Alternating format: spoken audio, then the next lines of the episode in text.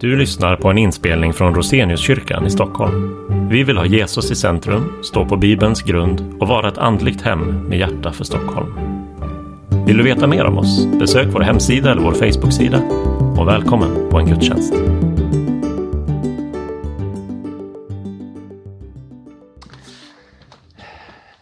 Vad roligt att få vara här. Eh, vad tråkigt att man behöver prata om ett sånt här ämne som krig. Det vore ju bättre om det bara var fred. Men eh, det här är ju ett ämne som eh, kristna har behövt förhålla sig till genom hela historien därför att hela historien eh, är en historia av krig. Och då kristna som ju är fredsmänniskor måste förhålla sig till detta svåra.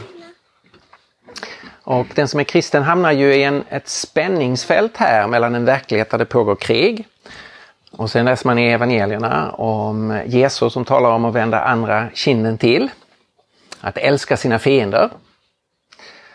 Och sen läser man om, eh, hos Paulus om att överheten bär inte svärdet förgäves och att Gud har insatt överheten för att eh, sätta gränser för det onda och straffa det onda.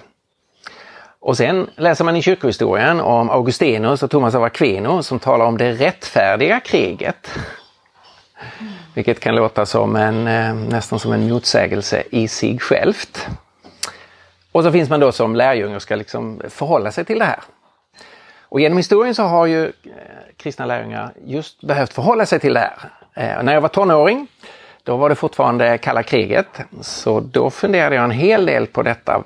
Hur ska jag som kristen förhålla mig till, rent konkret då, att bli inkallad och göra värnplikt? Eller ska man eller ska man söka vapenfri tjänst? Eller ska man till och med vara radikal och bli radikal pacifist och vapenvägra och sitta i fängelse en månad? Det var liksom alternativen. Sen följer muren och nu under 30 år så har ju vi i eh, Sverige levt i någon sorts illusion om att det här är passerade frågor. Vi behöver inte tänka på det längre därför att nu kommer allting att bli bra. Eh, allting kommer att bli fredligt, ge bara omgivningen lite tid så kommer eh, alla länder ha det som vi har haft det med flera hundra år av, eh, av fred. Och så har vi rustat ner vårt eget försvar och avskaffat värnplikten och mina söner har inte behövt fundera en tanke på om de ska sitta i fängelse för vapenvägran, om de ska göra vapenfri tjänst eller om de ska eh, göra värnplikten. Boom! Så förändrades allting. Ryssland invaderar Ukraina och plötsligt är det ett jättekrig mitt i Europa. Och det är klart, redan innan dess så hade ju politiker börjat inse att den svenska hållningen att vi behöver inget försvar och det här är någon sorts passerad eh, fas i mänskligheten. Det var ju bara drömmerier. Så nu kommer ju för nästa generation unga kristna så kommer ju den här frågan att komma tillbaka väldigt konkret. Hur ska man tänka här? Och det är det jag ska försöka ge lite perspektiv på. Eh, I slutändan så blir ju en del av de här frågorna kommer ju hamna inom området av samvetsfrihet där eh, vi måste ge varandra frihet att följa samvetet. Och en del andra frågor är principiella frågor där eh, jag menar att kristna borde kunna vara överens om vissa grundläggande perspektiv. Men det får vi se. Det blir en eh, frågestund efteråt så ni kan få invända och kommentera och ställa frågor så mycket ni bara vill. Ska vi be innan vi fortsätter?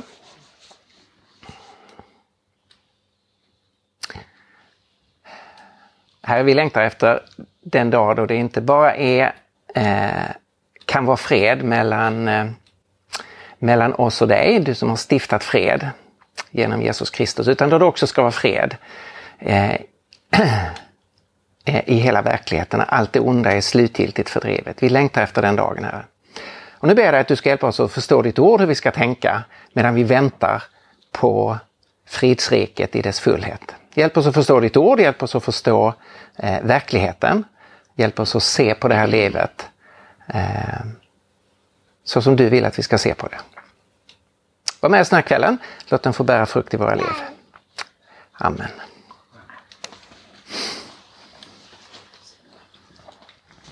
Det är ju självklart att man ska vara för fred och mot krig. Det, man måste bara få säga det från början. Och eh, att Eh, man måste ju göra allt man kan för eh, att eh, avrustning och nedrustning och fred ska bre ut sig och krig ska begränsas. Så eh, eh det som var eh, det som var slogans och eh, loggor och eh, som stod på väldigt många eh, jeansjackors rygg på 60 och 70-talet, det är ju eh, förstås fullt giltigt. Make love not war. Och så måste ju en, eh, eh så måste ju en kristen tänka. Eh, men vi tänker inte bara för att det är ett, eh, liksom en, någon, sorts, någon sorts vackert att slå knut på en gevärspipa eller att det kommer ut en blomma ur ett, eh, ur ett gevär och, och, och sådär. Vi har ju en stor bild som kristna att en dag ska hela tillvaron bli rätt igen och det finns ju underbara framtidsscenarier i Gamla Testamentet. Så profeten Mika tecknar den här bilden efter Guds stora dag, när Gud har gripit in.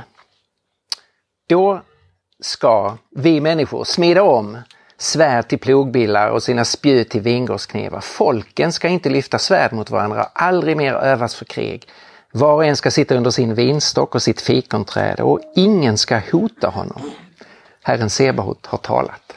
Så då kan Sverige avrusta och man behöver inte vara rädd för några grannar. Man kan sitta under sitt fikonträd och det är fred. Det finns inget hotfullt.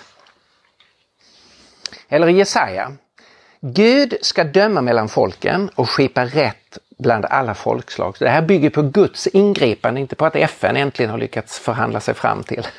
Utan det är ju Gud som griper in på den yttersta dagen. Då ska de smida om sina svärd till plogbillar och sina spjut till vingårdsknivar. Folken ska inte lyfta svärd mot varandra och aldrig mer övas för krig. Så det är inte tillfälligt, så som vi har haft tillfällig fred i Sverige, Eh, och det har varit en ovanligt lång tillfällighet då. Eh, eh, utan det ska vara en evig fred. Där krig har upphört. Så det är ju den, den stora bilden. Man kan fortsätta läsa, det är, det är härligt att få läsa de här vackraste texterna i, i, i Bibeln.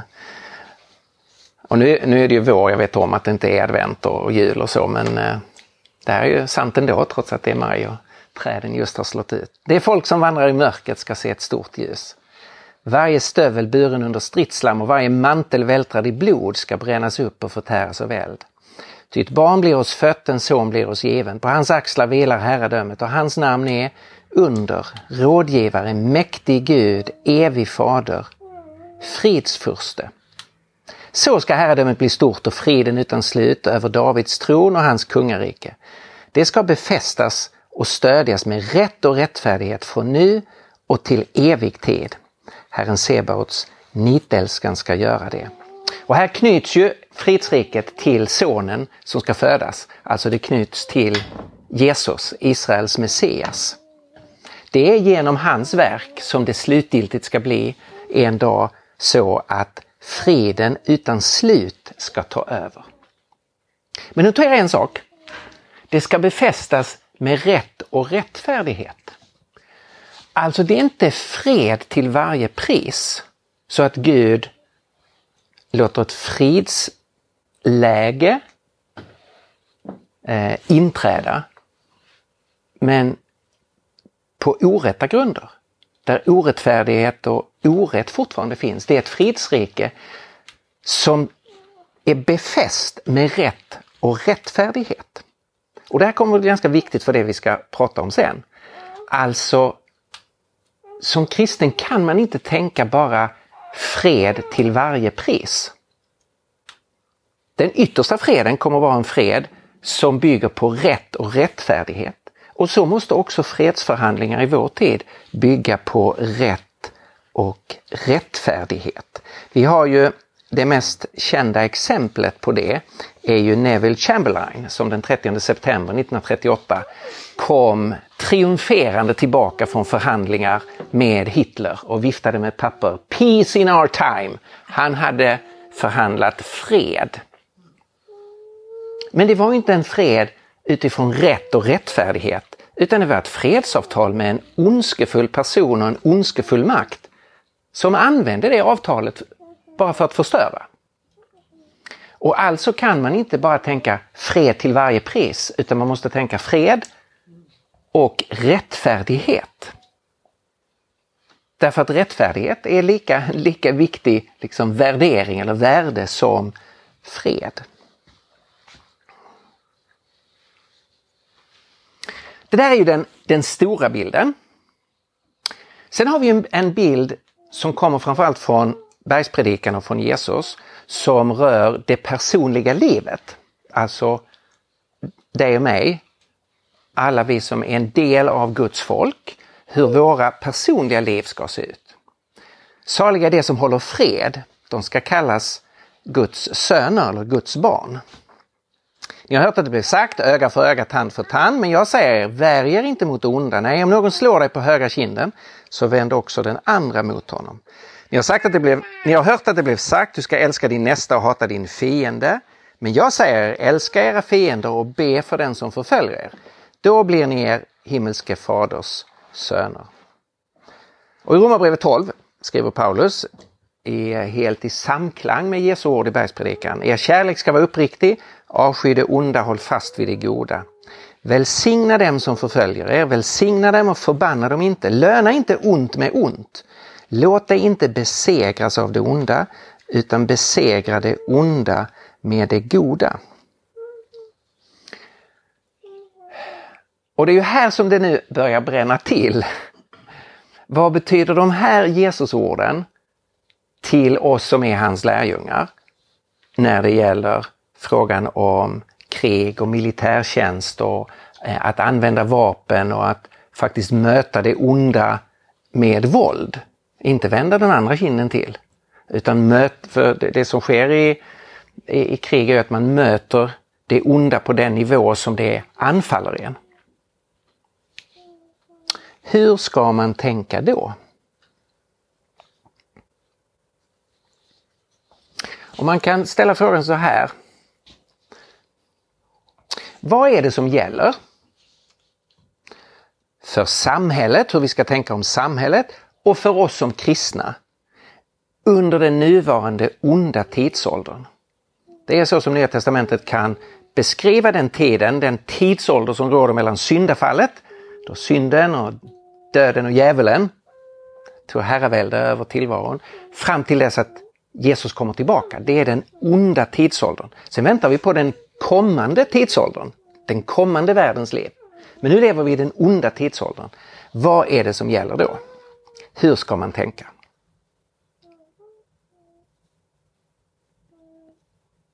De allra flesta, nästan alla kristna traditioner skulle säga de här starka Jesusorden om att vända andra kinden till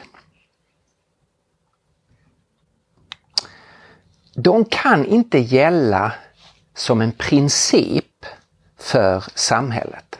Det är väldigt få eh, som ifrågasätter till exempel polismakten.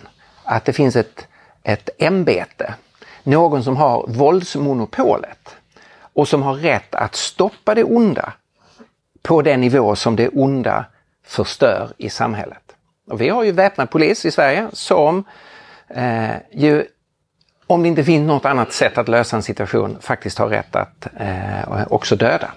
Som det, som det yttersta. Anledningen till att det är så svårt att, att helt tänka bort det, det är ju att man behöver inte tänka länge för, förrän man inser att alternativet är att det blir kaos. Och ingenting är värre än, än kaos. När laglösheten råder.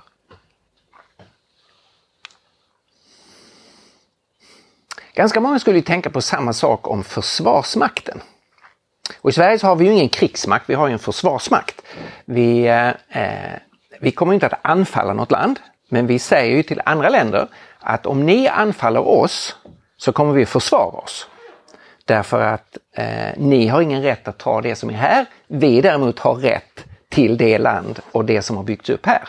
Så vi kommer att försvara oss och den moraliska skulden för det onda som då kommer att ske om ni anfaller och vi försvarar oss, den skulden hamnar hos er.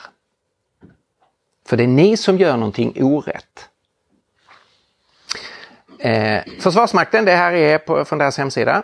Försvarsmakten är en svensk myndighet med ansvar för landets försvar i händelse av krig, att hävda Sveriges vidare intressen samt att understödja fredsbevarande insatser och humanitär hjälp.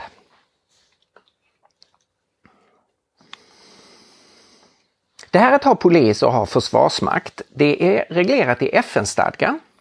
Så samma stadga som talar om mänskliga rättigheter talar också om sådana här rättigheter, att försvara sig med våld.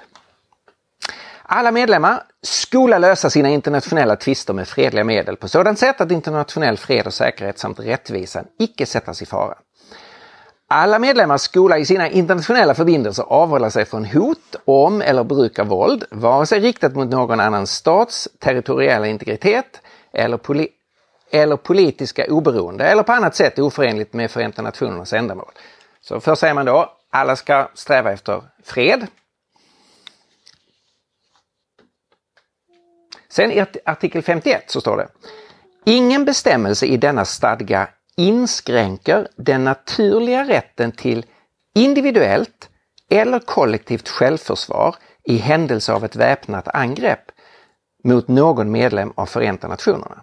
Intill dess att säkerhetsrådet vidtagit nödiga åtgärder för upprätthållande av internationell fred och säkerhet. Åtgärder vidtagna av medlemmar under utövande av denna rätt till självförsvar ska omedelbart in, eh, inberättas i säkerhetsrådet och ska inte i något avseende inverka på säkerhetsrådets rätt och skyldighet enligt denna stadga. Ja. Men säger, denna rätt till självförsvar. Så eh, att Sverige har en försvarsmakt är i enlighet med, med FN-stadgan. Och den talar då om den naturliga rätten till individuellt och kollektivt självförsvar.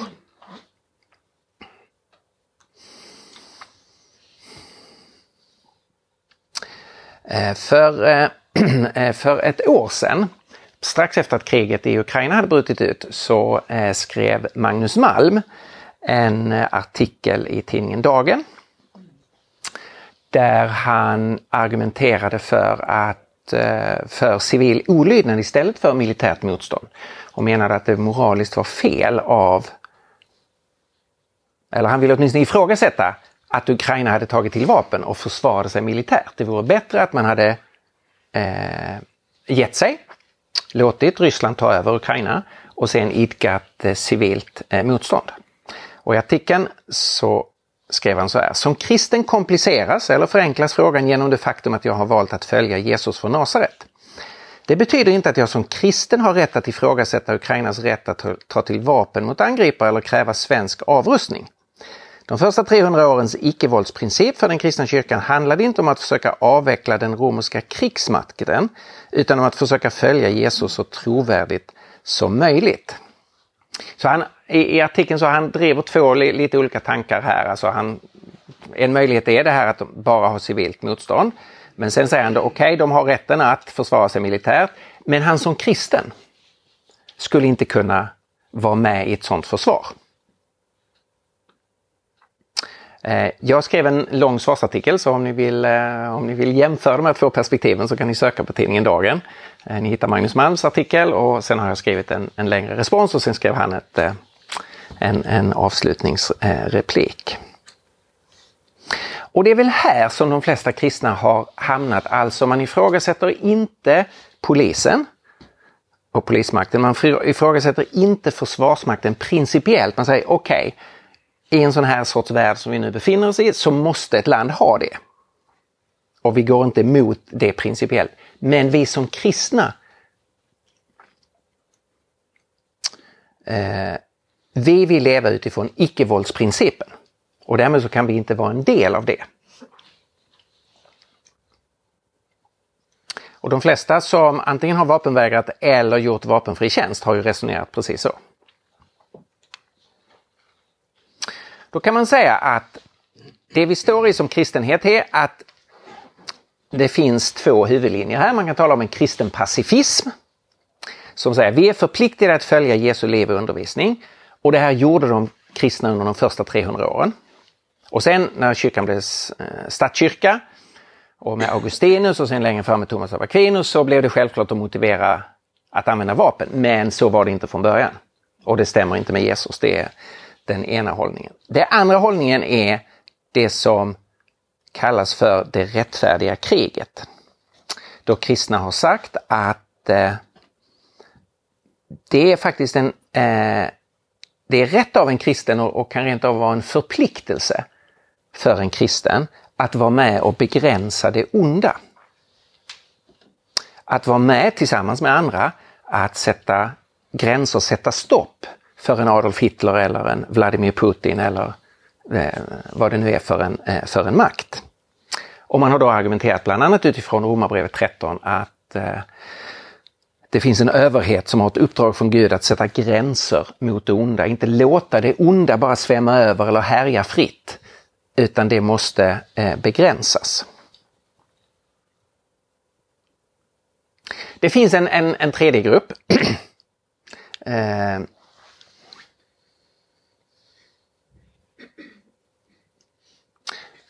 det som kallas för radikal passivism som, eh, som är emot själva grejen med, med polis och, och, och eh, försvars, en försvarsmakt i ett samhälle. Alltså eh, inte bara för egen del eller för de kristna utan principiellt. Men jag går inte in på den gruppen för den är ganska liten och det är en ganska svårmotiverad position. eh, så det det handlar om det är de här två, kristen pacifism eller det rättfärdiga kriget. Jag har redan, eh, redan refererat flera gånger till Romarbrevet 13 så därför måste vi läsa den texten. Det är en av de viktigaste texterna för tanken på det rättfärdiga kriget. Varje människa ska underordna sig all den överhet hon har över sig, ty det finns ingen överhet som inte är av Gud och den som finns är förordnad av honom. Det som motsätter sig överheten gör därför motstånd mot Guds ordning och det som gör motstånd drar straff över sig själva. Det styrande är inget hot mot, mot goda gärningar, men mot onda. Vill ni, släppa, vill ni slippa känna fruktan för överheten, gör då det goda och den ska berömma dig. Den står ju i Guds tjänst för att du ska kunna nå det goda. Men gör du det onda, känn då fruktan. Det är inte för inte som överheten bär sitt svärd. Den står ju i Guds tjänst som hämnare för att vreden ska drabba den som gör det onda. Här är den tankegången att, att staten har en rätt att hämnas det onda, å Guds vägnar stoppa det onda. Det betyder inte att, äh, att äh, varje stat där man har fått en frikort. Om en stat inte stoppar det onda utan istället är den som utövar det onda, som just nu den ryska staten till exempel, så kan man inte se den staten som en, en Guds tjänare. Utan den eh, går ju emot det som Gud har tänkt. Men själva uppdraget för en stat, eller för en överhet, det är att vara med och sätta gränser för det onda. Vi hade två alternativ, kristen pacifism och det rättfärdiga kriget. Och nu kommer en, eh, det stora avslöjandet. Jag är inte övertygad om kristen pacifism. Utan jag argumenterar då för det rättfärdiga kriget. Och att jag har, har den positionen, det beror på följande. Varför inte pacifism? Det handlar om konsten att läsa bergspredikan.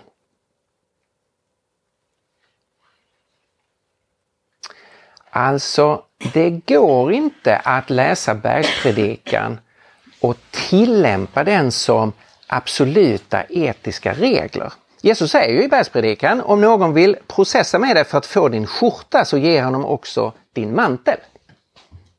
Okej, okay, så om någon vill stjäla min cykel, ska jag då ge honom bilen också? Nej, men det är ju ingen som gör det. Om någon vill stjäla min cykel, jag kanske inte borde ha den låst. Det är bara mycket krångligare för den som ska stjäla den. Jag borde kanske ha min cykel olåst. Det kan ju inte vara Jesu mening att, att hans efterföljare bara ska ge fritt spelrum åt den som vill utnyttja vänlighet och kärlek och generositet. Så därför låser vi dörrarna om kvällen och vi har lås på våra cyklar. Och, och det är inte självklart att om någon stjäl någonting från en eller för den sakens skull ber en om någonting, att man då alltid måste ge något ytterligare också.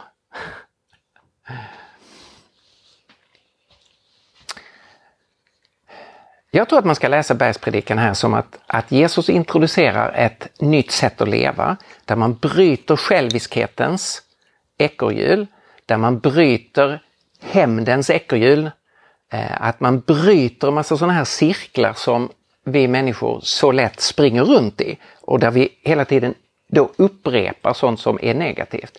Men det går inte att göra det till absoluta etiska principer. Jesus själv vänder inte andra kinden till.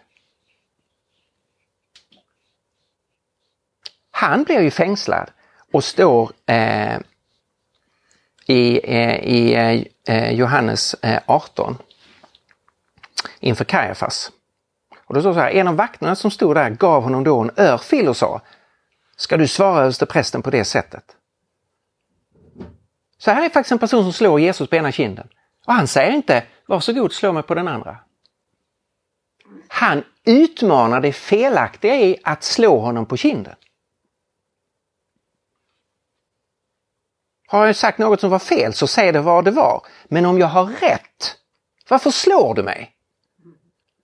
Alltså självklart får en kristen, om man blir utan anledning eller felaktigt fysiskt angripen, så ska man inte underlätta att det angreppet kan fortsätta. Man ska förstås protestera, som Jesus gjorde här.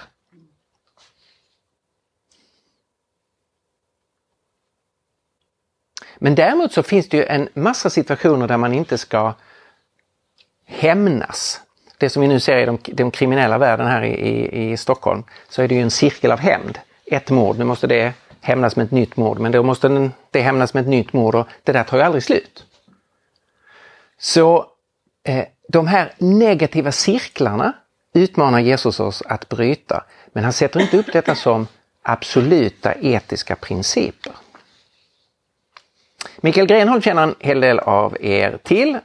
Eh, han har ju skrivit eh, en bok om helande och han har skrivit en bok nu om tungotal och, och språkmirakel. Han är mycket intressant ehm, eh, eh, apologet. Vi är överens om många saker och sen är vi inte överens om en del andra saker. Eh, och Mikael är kristen pacifist. Eh, och han skrev så här. Eh, Efter, eh, han skrev så här.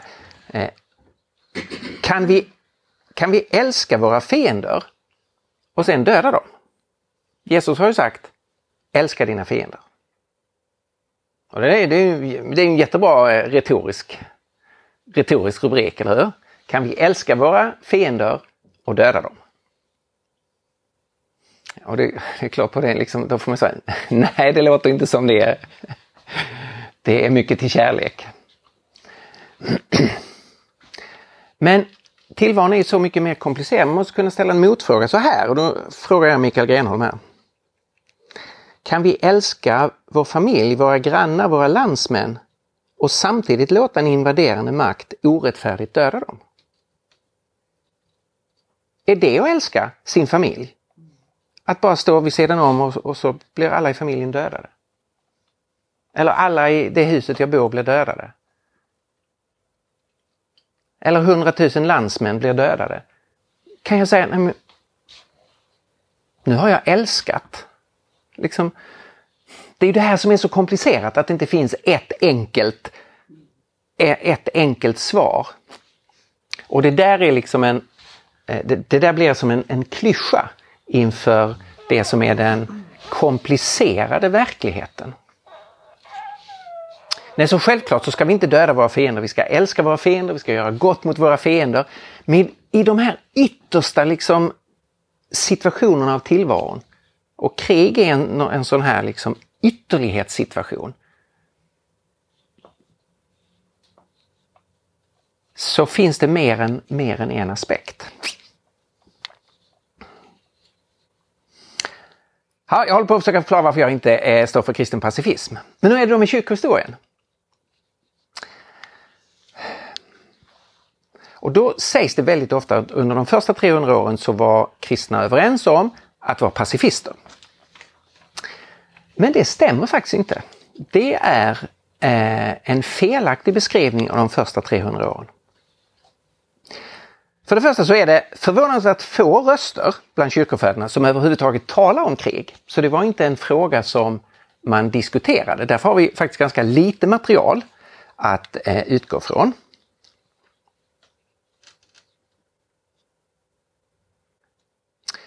Det material vi har, det sa man eh, un, eh, tidigare, första delen av 1900-talet, så var det en konsensus om att ja, men, kyrkofäderna de var pacifister. Men det har förändrats. Också utifrån det, då, eller utifrån det lilla material vi har. Eh, och jag läser här från en, eh, eh en eh, norsk kyrkohistoria verksam i USA, eh, John Hegeland. Eh, som har skrivit just om kyrkofäderna och kriget. The first striking fact about the fathers writing on Christian participating in the Roman army is how infrequently this subject appears. Obviously, there was no controversy calling forth angry exchanges of letters on the problem. In most cases, only random comments appear regarding war in general. Så det finns inte alls mycket kommentarer kring det här. Han fortsätter, det är faktiskt från en, det första är från en artikel här. Eh, nej, det första är från en bok och det här andra är från en, en artikel han har skrivit. An aversion to war on uh, the church fathers part proves nothing since None has ever accused them of warmongering. It is possible to hate war and yet admit that it is necessary, it is a necessary step to the solution of a conflict. Alltså, det finns ett antal negativa uttalanden om krig, men det är ju inte detsamma som att man är pacifist. Alla bör ju hata kriget. Men frågan är vad gör man i en situation med krig? Dessutom finns här en faktor att om man gick med i den romerska armén så tvingades man ofta att avlägga en trohetsed mot kejsaren. Eh, och en del av de här negativa uttrycken kring krig handlar om inte om själva krigssituationen utan svårigheten för den kristna att bekänna Jesus som Herre. Om man samtidigt ska be, eh, måste eh, svära trohet mot en hednisk kejsare. Men det är inte bara eh, John Hegeland som, eh, som säger det här. Här är en, eh, en bok om eh, den kristna synen på krig och fred. Such a viewpoint that the early church was pacifist is historically inaccurate and cannot be held with any integrity given what we now know about early Christian practices. Alltså, det är faktiskt en förlegad uppfattning att det var en enhetlig syn att kristna måste vara pacifister. Och det här är det mest intressanta. Jennifer Otto, hon är historiker och är menonit. Vi har inte så mycket menoniter i Sverige. Det är en liten kyrka, men i USA finns ganska mycket menoniter. Eh, och det finns på kontinenten här i Tyskland och, eh, och så. Och menoniterna är pacifister. Hon kommer från en pacifistisk tradition och hon är själv pacifist. Och så är hon historiker. Och hon skriver eh, i en artikel som heter Were the early Christian pacifist? Does it matter? As a Christian and a Mennonite, I am committed to following Jesus in his way of peace and as such consider myself a pacifist. As a historian of the initial centuries of Christianity, however, I am unconvinced that the early Christians should be described as pacifist in the sense that all Christians were opposed to participation in war and other forms of state violence. Uh, Och det är extra intressant eftersom hon kommer från en tradition som just har hävdat det. Och hon själv fortfarande är pacifist. Men som historiker kan hon inte längre säga det var det som gällde under de första 300 åren. Så det har gjort att jag, jag är inte en förespråkare för kristen pacifism. Utan jag är förespråkare för det man kallar för det rättfärdiga kriget. Jag har full respekt för de kristna som är kristna pacifister. Och jag började med att säga att här är frågor som i slutändan kommer att bli samvetsfrågor där vi måste ge varandra samvetsfrihet och följa vår, vårt samvete och följa det som vi uppfattar att Herren kallar oss i en sån här fråga. det rättfärdiga, uppfattningen om det rättfärdiga kriget den tar sin utgångspunkt att i Bibeln finns det ganska mycket material som relaterar till detta. Man kan tänka på Gamla Testamentet eh, och hur Gud, eh, vad Gud säger till sitt folk. Och det är ju mängder med krigssituationer. Eh, man kan tänka på eh, för Gamla Testamentet eh, är ju inte ensamt avgörande utan Nya Testamentet är ju det som är vår huvudsakliga tolkningsnyckel så att säga. Eh, det kommer romerska soldater till Johannes döparen och frågar vad ska vi göra? Och då säger han inte ni ska lämna armén, ni ska lägga ner vapnen. Utan han säger att de inte längre ska använda vapnen för att förtrycka och korrumpera och, och så. Alltså eh, göra det orättfärdiga. Men han säger ingenting om att de ska sluta vara soldater. Lukas 3.14. Det kommer romerska officerare till Jesus. Och Jesus kritiserar inte att de är en del av den romerska armén som sådan. Eh, han talar väldigt positivt till den romerska officeraren och säger jag har inte funnit sån tro hos någon annan i Israel. Så Jesus berömmer den här personen och säger ingenting om att han faktiskt bär vapen.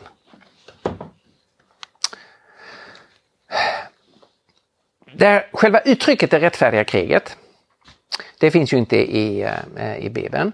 Eh, det är en term som finns hos Augustinus och sen framförallt hos Thomas av Aquino. Augustinus är 400-talet, Thomas av Aquino är 1200-talet och det är framförallt Thomas av Aquino som, som eh, utvecklar en teori om det rättfärdiga kriget. Och då ställer han upp kriterier. Alltså det finns många krig som är felaktiga och det finns mycket handlande i krig som är felaktigt som måste moraliskt fördömas och som man inte ska vara en del av. Men det finns rättfärdiga krig. Och då har man utifrån Augustinus och Thomas av Aquino arbetat fram kriterier. Vad är det som utgör ett rättfärdigt krig? Vad måste vara på plats så att säga för att man rättfärdigt ska kunna starta ett krig? Och man kan definitivt säga att eh, Ryssland och Putin hade inte klarat den här första punkten. De eh, det var inte rättfärdigt att starta det kriget. Och sen har man utvecklat kriterier för vad som är ett rättfärdigt sätt att genomföra kriget. Eh, och igen om man tar Ryssland med de fruktansvärda berättelser som finns, det de gör mot civilbefolkning, eh, hur de använder eh, våldtäkter, eh, tortyr och så vidare. Eh, och det finns kriterier för hur man ska avsluta kriget och etablera en rättfärdig fred. Så det rättfärdiga kriget är inte en, liksom en in blanco-check, alla krig är bra, absolut inte. Eh, men, eh, man, men man, sätter upp, man sätter upp kriterier. Och eh, om man tar när, när Eh, England dras in i kriget mot Hitler eller för den delen eh, USA eh, hjälper eh, England och i förlängningen oss. Då finns det kriterier man kan säga att det är, eh, det är rättfärdigt att de tog till vapen. Och det här är, det är liksom en hel, en hel, akademisk, eh, en hel akademisk gren att eh, liksom titta på de här kriterierna. Och man kan självklart diskutera enskildheter i de kriterierna men det är ett sätt att försöka sortera, sortera upp frågor som rör kriget och när det är motiverat och rättfärdigt att agera. Jag ser att tiden har gått här. Um, vi kan för att sätta lite mer kött på benen och sen tar vi, tar vi frågor tror jag. Principer för det rättfärdiga kriget, det är den här sortens kriterier. Det ska vara en sista utväg. Alla icke-våldsalternativ måste uttömmas innan våldsanvändning kan motiveras. Alltså, man kan inte bara sätta igång ett krig, man måste göra allt man kan för att lösa konflikten utan våld, utan krig. Det är bara rättfärdigt om det är en sista utväg. Eh, ett, ett krig kan bara startas av en legitim myndighet, alltså av en legitim stat. En, en terrorgrupp, al-Qaida och, och så, kan aldrig starta ett rättfärdigt krig för de är inte en legitim storhet. Ehm, så det innebär ju att man håller väldigt tydlig gräns mot alla former av terroristgrupper och, och, eh, och så. Man får lov att starta krig för att, för att rätta till eh, ett fel, för att gå emot någonting. Eh, alltså man får lov att försvara sig mot en väpnad attack. Det är fel av den andra nationen att attackera oss. Då är det rättfärdigt, det är rätt av oss, vi har rätten att försvara oss. För det, det är de som gör ett fel. Man ska bara starta ett krig om man har en rimlig chans att lyckas. Därför att krig är hemskt. Det kommer ske jättemycket ont längs vägen och om det är utgångsläget, det är utsiktslöst, så ska man inte gå in i kriget. För det innebär bara att det onda kommer att bli större och så har man ändå förlorat. Målet för det rättfärdiga kriget är att återupprätta fred.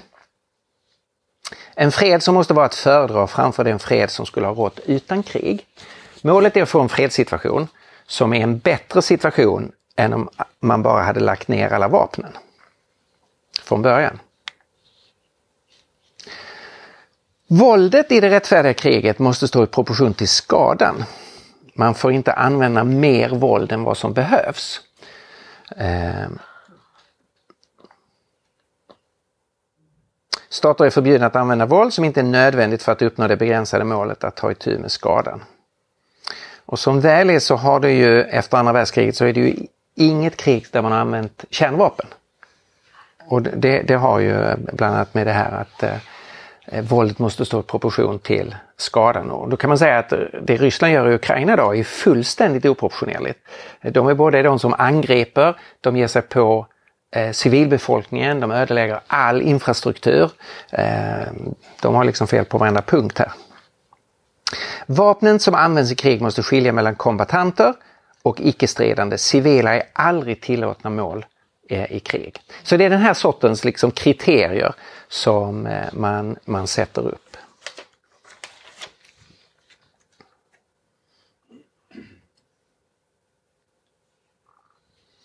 Det rättfärdiga kriget är den dominerande uppfattningen i den kristna kyrkan. Från Augustinus, Thomas av Aquino och sen har den uppfattningen antagits av den, alla de ortodoxa kyrkorna, av den romersk-katolska kyrkan och av de protestantiska kyrkorna. Med ett undantag, det man kallar för anabaptismen. Den radikala delen av protestantismen, av reformationen. Eh, så eh, det är från, från 1500-talet så finns det eh, finns anabaptismen och den, den kristna pacifismen. Och den finns en i delar av den eh, den pentekostala kyrkorna, alltså pingströrelsen. Pingströrelsen är faktiskt väldigt delad på den här punkten, eh, både i Sverige och, eh, och internationellt. Men så den kristna pacifismen är faktiskt, eh, är faktiskt undantaget eh, i, eh, i kristenheten. Och den är faktiskt undantaget också från början eh, under de tre första århundradena. Okej, okay, det var eh, mitt, mitt sätt att försöka sortera upp lite av de här frågorna och eh, motivera den position som, eh, eh, som jag har då, att jag bejakar teorin om det rättfärdiga kriget. Mm, ska vi bara öppna, öppna upp för frågor, kommentarer, invändningar?